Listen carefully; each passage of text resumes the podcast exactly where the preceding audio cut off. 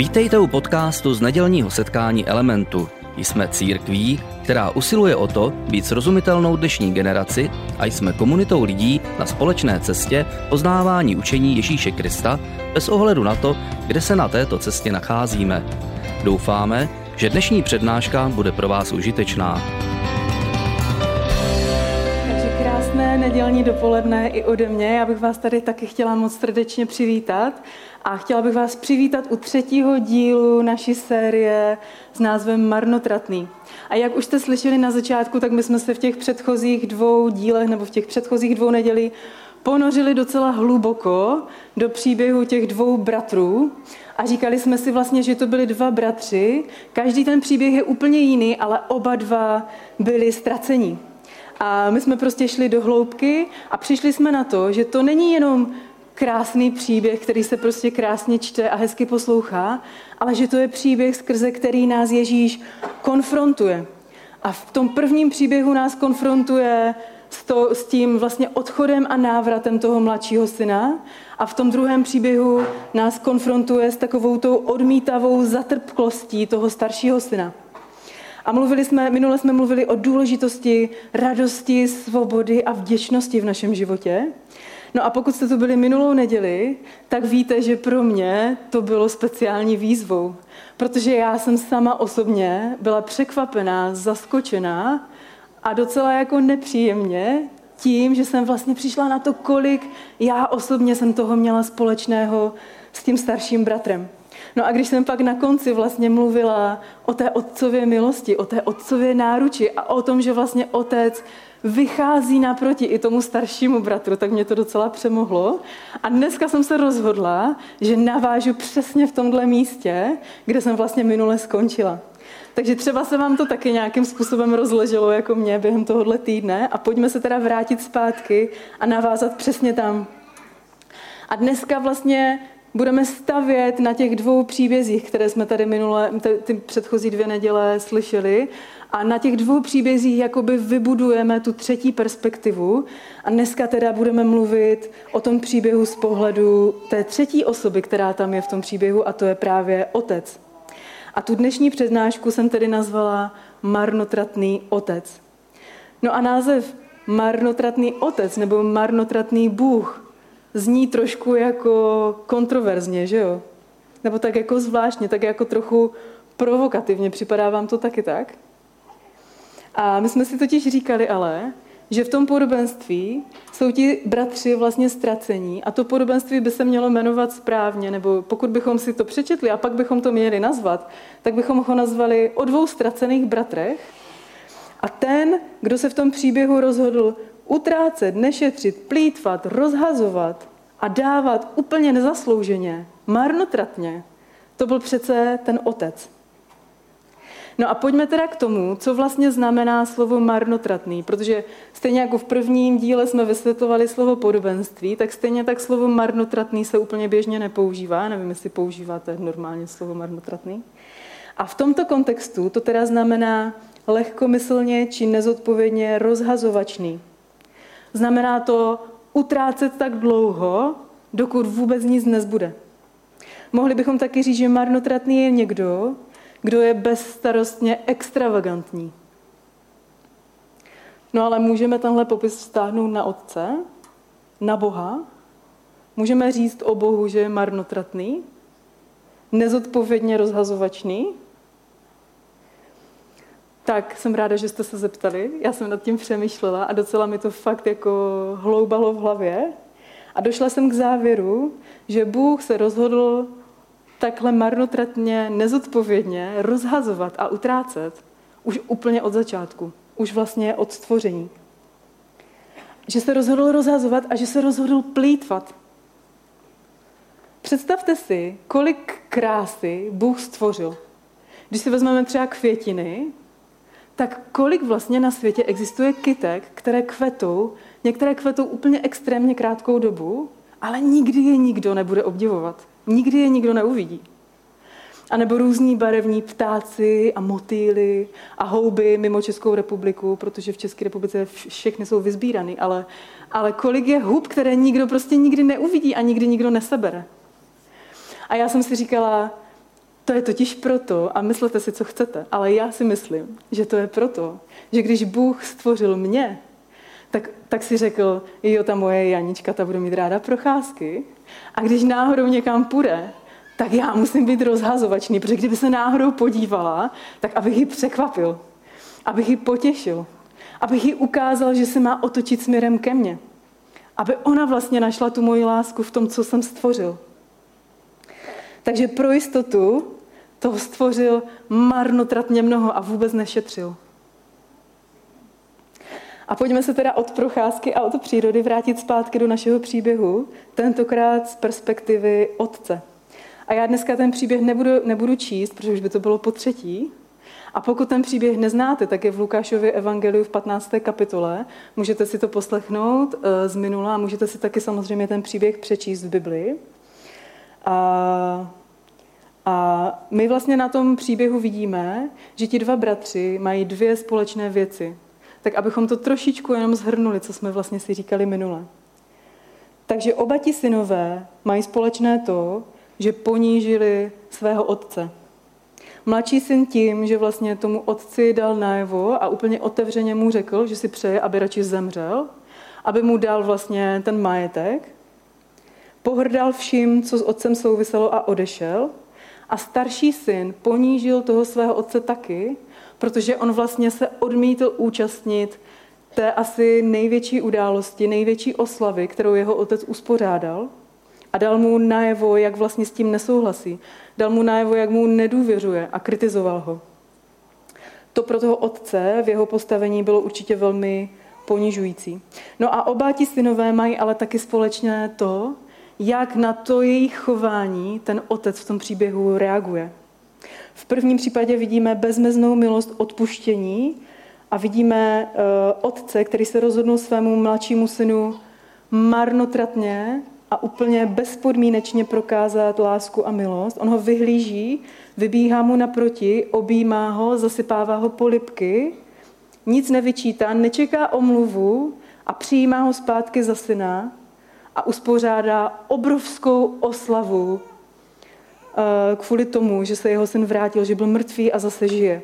No a v tom druhém případě u toho staršího syna mu taky vychází naproti. A zase tam neslyšíme žádné výčitky. Reaguje vlastně úplně podobně. A ten starší syn vlastně začíná, obrací se na toho svého otce a začíná na něj mluvit a ani ho neoslovuje a říká mu, hele, podívej se, co jsi to prostě udělal. Já bych ti řekl, jak bys to měl udělat správně a ty jsi to udělal takhle úplně blbě. Ty vůbec nejsi spravedlivý. A vyčítá mu prostě jeho rozhodnutí, vyčítá mu všechno možné, je plný zlosti a otec reaguje s překvapivou něžností a oslovuje ho a říká mu, můj synu, ty jsi vždycky se mnou a všechno, co mám, je tvé. A říká mu, prosím tě, pojď domů, pojď se radovat s námi. Já nepotřebuji, abys mi sloužil, já chci, abys byl mým synem. Takovou reakci u toho otce vidíme. Tolik milosti a žádné výčitky, žádné výchovné řeči, jenom úplně marnotratná, bezpodmínečná láska a otevřená náruč. No a my, když se podíváme hlouběji dneska na to otcovo srdce, tak vidíme, že hoří touhou přivést své děti domů. Zároveň ale, když jeho mladší syn odchází, tak otec neříká jediné slovo. A to si teda vůbec nedokážu představit. Že když mu odchází jeho mladší dítě, to je asi jedno, které dítě, ale ještě to mladší, odchází z domova a on prostě na to nic neříká. On ho určitě chtěl zastavit. Určitě ho chtěl přemlouvat a prostě nechoď, teď doma máš všechno, co potřebuješ. To, co hledáš, tam nenajdeš. Zůstaň prostě doma, to máš tady. A pokud by to nefungovalo, tak jsem přesvědčená o tom, že bych chtěl zakročit se svojí rodičovskou autoritou a říct, když mě teda neposlechneš, tak já ti to ale zakážu. Prostě nesmíš odejít. Ale jeho láska je příliš velká. On ho nenutil, neomezoval, nenařizoval. On mu dal, o co si řekl, a dal mu úplně naprostou svobodu. A o svobodě jsme z pohledu těch obou synů už mluvili minulé. A tady tu svobodu vidíme znovu. Je to svoboda odmítnout. Bůh, vlastně stvořitel nebe a země, se rozhodl, že bude především otcem. Že nebude autoritou, ale že svým dětem dá svobodu. A jakožto otec chce, aby jeho děti byly především svobodné a mohly svobodně milovat. Ale taková svoboda zahrnuje právě i tu možnost, že se to dítě svobodně rozhodne odmítnout, opustit domov a odejít do daleké země a třeba i přijít o všechno. A otec touží potom, aby jeho děti zažívali lásku, radost jeho přítomnosti, ale pouze ji nabízí. Nikomu ji nevnucuje. Je potřeba ji jenom přijmout, svobodně.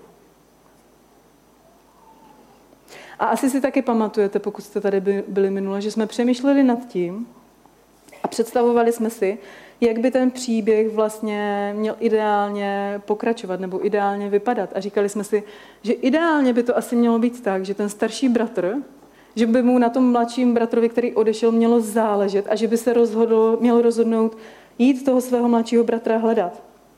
Protože v tom Lukášově evangeliu v 15. kapitole tomu našemu příběhu předcházejí dva jiné příběhy a v obou těch příbězích je někdo, kdo hledá.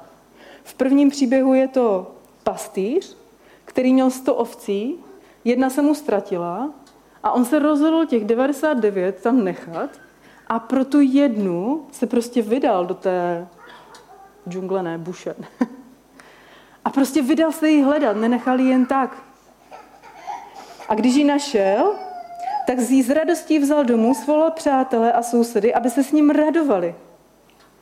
A v tom druhém příběhu je to žena, která měla deset mincí, jednu ztratila a tak převrátila barák vzhůru nohama, jenom proto, aby ji našla. A zase je tam podobný, podobný závěr toho příběhu. Pak je tam napsáno, jakmile ji našla, svolala, svolala přítelkyně a sousedky. Přátelé a sousedí, to jsou důležitý, důležitá skupina lidí, očividně. Eh, svolala přítelkyně a sousedky, aby se s ní radovali. No a já věřím tomu, že je to vlastně takový obraz Boha, úplně zřetelně vlastně uh, ukázaný, že je to obraz Boha, který jde a hledá, kterému záleží na člověku, který hledá právě mě a právě tebe. A my máme celý život příležitosti srovnávat se, a nevím, kolik nás tady dneska je, ale kdyby nás tady bylo 100 jako těch ovcí, tak někdy můžeme mít pocit, že těch 99 dalších lidí, kteří tady jsou okolo mě, je určitě důležitějších, než jsem já. Možná taky někdy míváte ten pocit. Ale pro Boha není nic důležitějšího, než si ty. On hledá právě tebe. Právě ty máš tu největší hodnotu. Právě ty jsi ta jedna ovce, pro kterou by se klidně rozhodl jít a hledat ji. A to je jasné poselství těch dvou podobenství, o ztracené ovci a o ztracené minci, které tomu našemu příběhu předcházejí. No ale tak jak to, že prostě toho ztraceného bratra, toho mladšího syna, nikdo nehledá? Zase jsme u toho, zase jsme u té otázky. A myslím, že odpověď na tuto otázku souvisí právě se svobodou. Protože otec dal svým dětem svobodu odejít svobodu rozhodnout se odmítnout. A myslím, že v těch předchozích dvou příbězích se ta ovce ani ta mince svobodně nerozhodli odejít. A kdyby je nikdo nehledal, tak by asi sami nenašli cestu zpátky. Ale ten náš třetí příběh je v tom trochu jiný.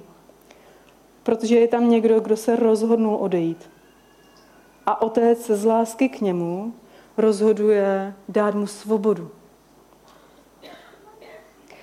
No ale stejně jsem přesvědčená o tom, že někdo by v tom našem příběhu prostě hledat měl. A měl by to být správný starší bratr.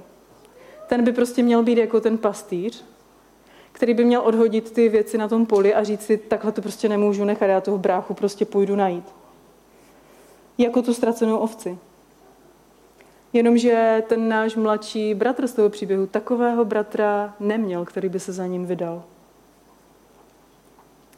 A ještě tam je jeden, jeden zajímavý aspekt v tom příběhu a to je, že, jak jsme si říkali na začátku, že vlastně ten otec rozdělil svůj majetek bez nějakých výčitek, bez nějakého vysvětlování, rozdělil svůj majetek těm svým dvěma synům, tak zajímavý aspekt na tom je, že aby bylo mladšího bratra možné přivést domů, tak to bylo možné udělat jenom na základě nebo na náklady toho staršího bratra. Mladší bratr to, totiž dostal třetinu a ta už byla navždy ztracená, protože ji celou utratil. A starší bratr dostal dvě třetiny. Takže pokud za to měl někdo zaplatit, tak to byl ten starší bratr. Protože všechen majetek té rodiny byl v rukou toho staršího bratra. Všechno, co rodina vlastní, patří staršímu bratrovi. Všechny šaty, všechny boty, všechny prsteny a všechna tučná telata na každou oslavu. A když čteme ten příběh, můžeme mít pocit, že to, že to přijetí zpátky toho mladšího syna nikdy nic nestálo nikoho vlastně. On jakoby vyjádřil tím svým postojem, že to klidně splatí, že bude služebníkem, že to vlastně jakoby vrátí, že bude pracovat. Ale otec na to vůbec nereaguje, obleče ho, obuje, dá mu ten prsten a udělá tu hostinu, ale jakoby tam nám úplně nemusí dojít, že to jako ně, něco stálo. Máme pocit, že to bylo zdarma. A je to určitě pravda, protože láska vždycky má být zdarma, marnotratná, nezištná a to odpouštění musí být takové. A pro toho mladšího syna to muselo být zdarma, jinak by to nebylo odpuštění. No ale někdo za to zaplatit musel. Pojďme si představit, jak to teda s tím odpuštěním je v praxi. Já jsem si vymyslela takový úplně jednoduchý příklad. A to je, když eh, třeba máte návštěvu a oni vám zničí ovladač k televizi. Takový jako dobrý příklad mi napadl. Tak jsem si říkala, no tak eh, když mi někdo zničí ovladač k televizi, tak mám dvě možnosti. Buď to tomu člověku říct, kolik stál a chtít po něm ty prachy, anebo mu říct, no tak vem si nebo vyfoť si ho a kup mi přesně ten stejný nový, že jo? Tak to je jedna možnost. No a nebo mu to odpustím a řeknu, to je v pohodě. Jako já to nějak vyřeším, to vůbec neřeš, to je v pohodě. To bych určitě udělala já teda. Jenomže to není zdarma, že jo? Zdarma to je pro toho člověka, který vám ten ovladač zničil, ale pro vás to zdarma vůbec není.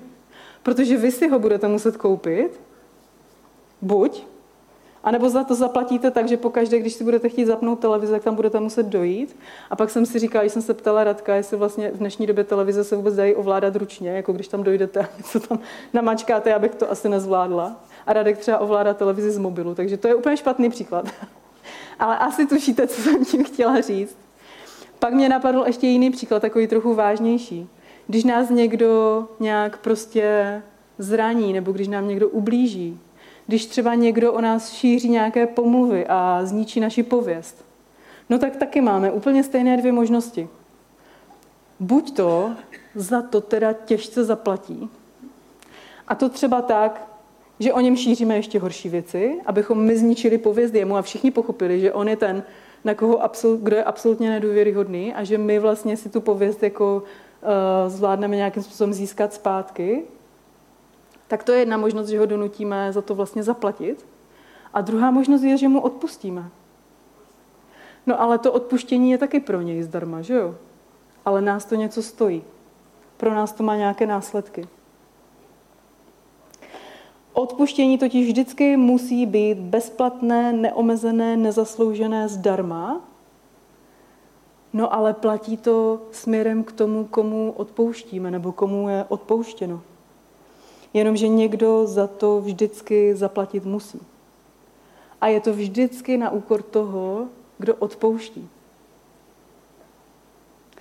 A možná to tak vnímáme podobně i, našem, i v našem křesťanském životě, i v, tom, eh, v té otázce jakoby boží milosti.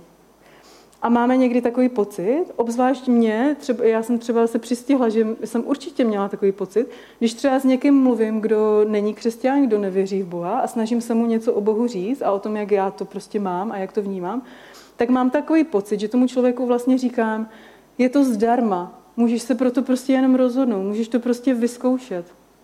Bůh ti odpustí prostě zdarma, jeho milost je zdarma. Stačí se k němu neotáčet zády, stačí se otočit prostě k němu. No a ono to je pravda, ale někdo za to musel zaplatit, že jo? Protože je to jenom půlka příběhu. Je to vždycky zdarma pro nás nebo pro toho, komu se odpouští, ale někdo za to zaplatit musel. A když se vrátíme do našeho příběhu, tak v první části vidíme, jak je otec ve svém odpuštění marnotratný, velkorysý a milosrdný, ale z druhé části jasně vyplývá, že to zdarma není. A to přijetí mladšího syna bylo bezplatné pro něj samotného, ale toho staršího bratra to stálo docela dost. A otec mu nemohl vrátit, tomu mladšímu synu, to jeho bývalé postavení a všechno, jenom tak. Jenomže ten starší bratr v tom našem příběhu není takový, že by vlastně nehleděl na výdaje a řekl, já jsem stejně dostal víc, tak to je v pohodě, to nebudu vůbec řešit. Takového bratra ten mladší syn nemá. No ale my ho máme.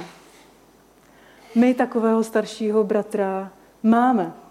A to je úžasná zpráva. A my nepotřebujeme staršího bratra, který půjde nás hledat do daleké cizí země, protože, aby nás přivedl zpátky, protože my máme bratra, který se stoupil z nebe na zem. A my nepotřebujeme staršího bratra, který nás zachránil tak, že za nás zaplatil nějakým svým majetkem. Protože my potřebujeme staršího bratra, který za nás zaplatil svým životem. A my takového staršího bratra máme.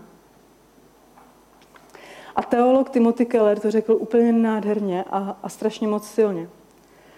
Jediným důvodem, proč můžeme být oblečení do krásných šatů, je ten, že on vysel nahý na kříži.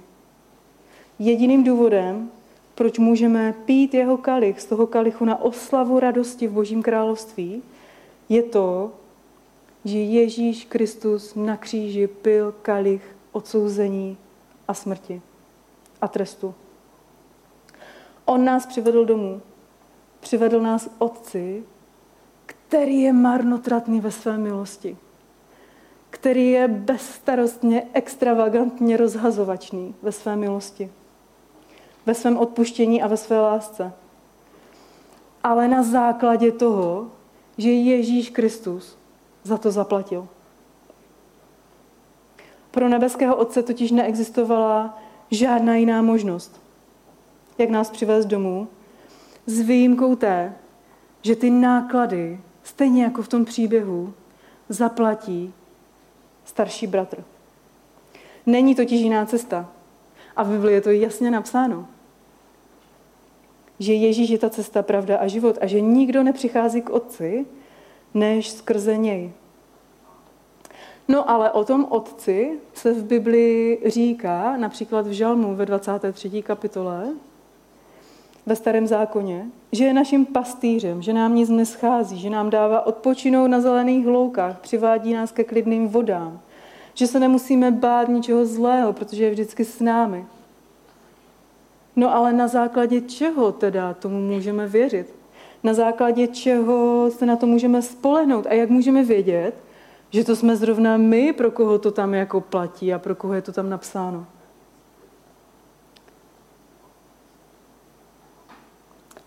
A zase znova se k tomu vrátím. Je to prostě na základě toho, že se na to, na to potřebujeme podívat skrze perspektivu Ježíše Krista. Skrze toho pravého a správného staršího bratra, který jde a hledá. On totiž přišel na tento svět a nebyl veden ke klidným loukám nebo vodám. Nemohl odpočívat na zelených loukách, protože nesl svůj kříž a nešel temným údolím, protože on sám byl středobodem toho úplně nejtemnějšího okamžiku celých dějin, všech dob. A na tom my potřebujeme stavět. Protože Ježíši můžeme důvěřovat na základě toho, co udělal. Na základě toho, že to byl On, kdo zaplatil. A když budeme teď na konci zpívat píseň, eh, která se jmenuje Marnotratná láska, to ani nešlo vybrat jinou píseň, když máme takovou, která se jmenuje Marnotratná láska, tak já bych chtěla nás všechny vyzvat, abychom opravdu otevřeli svá srdce a zpívali tu píseň a ten její text prostě jako vyznání Bohu. Abychom chválili toho našeho Otce, toho našeho marnotratného Otce a přemýšleli nad tím z toho pohledu, tak, jak je to v té písni napsáno, abychom ji zpívali Bohu Otci, který nás stvořil, který nás měl na mysli dřív, než jsme spatřili tenhle svět, který byl k nám vždycky tak laskavý. Jehož láska k tobě je marnotratná, on by se pro tebe rozdal. To je úplně nádherný obrat v té písni. On by se prostě rozdal pro nás. A zpívají Ježíši, který opouští to stádo a hledá tě. A zápasí o tebe, zaplatil za tebe. A pak je tam ještě, že zdolá každý vrch, prozáří každou tmu, prolomí každou zeď, jenom proto, aby tě našel a přivedl domů. A pak jsem si ještě říkala, že možná tady dneska bude někdo, kdo v tom úplně nemá jasno a komu to úplně nedává ještě smysl. A říká si, že vlastně nevím, jestli jako Bůh je takovým otcem pro mě a že vlastně nemám ještě jasno v tom, jestli u toho otce se cítím doma. Tak dovol mi na takovou otázku zopakovat ještě jednou, co jsem tady říkala v těch posledních třech přednáškách. Protože je úplně jedno, jestli jsi jako mladší bratr, a je úplně jedno, jak daleko a do jak moc vzdálené země si odešel. Je to úplně jedno. A je úplně jedno, jestli jsi star, jako starší bratr a jestli jsi doteď vždycky plnil všechny pravidla a žil si úplně dobrým životem, měl si úctu k rodičům a všechny ty aspekty toho staršího bratra, je to úplně jedno. Nejdůležitější na tom, na, na našem životě a na našem rozhodnutí a v, každé situaci každého z nás dneska je totiž to, jestli známe osobně toho správného, pravého, staršího bratra, který se nás vydal hledat. Pro kterého ty jsi to nejcennější. Na kterého se můžeš spolehnout. Díky němu si můžeš být jistý, že ta otcová náruč, láskyplná, marnotratná, odpouštějící, je vždycky otevřená a je zdarma pro tebe. Protože Ježíš Kristus už zaplatil všechno, co bylo potřeba.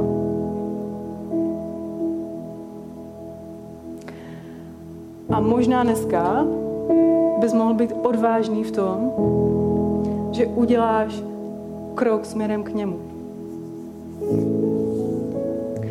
A řekneš, jestli mě doopravdy hledáš a jestli to je pravda, tak jsem tady. Tak, uh, tak to chci zjistit, jestli to je pravda, tak prostě mě najdi.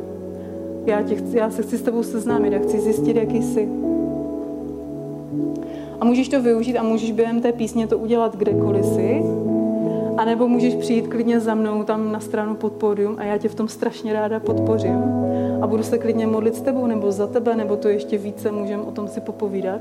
Ale pokud máš pocit, že si tohle rozhodnutí ještě neudělal, tak to udělej dneska. Buď odvážný a využij to.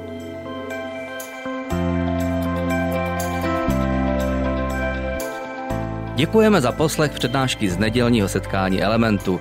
Budeme rádi, když nás navštívíte také naživo, a to každou neděli od 10 hodin ráno v kině Biocentrál Hradci Králové.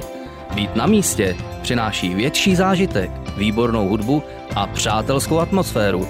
Více informací o našich aktivitách najdete na webu element.cx nebo na Facebooku Element Hradec. Těšíme se na vás.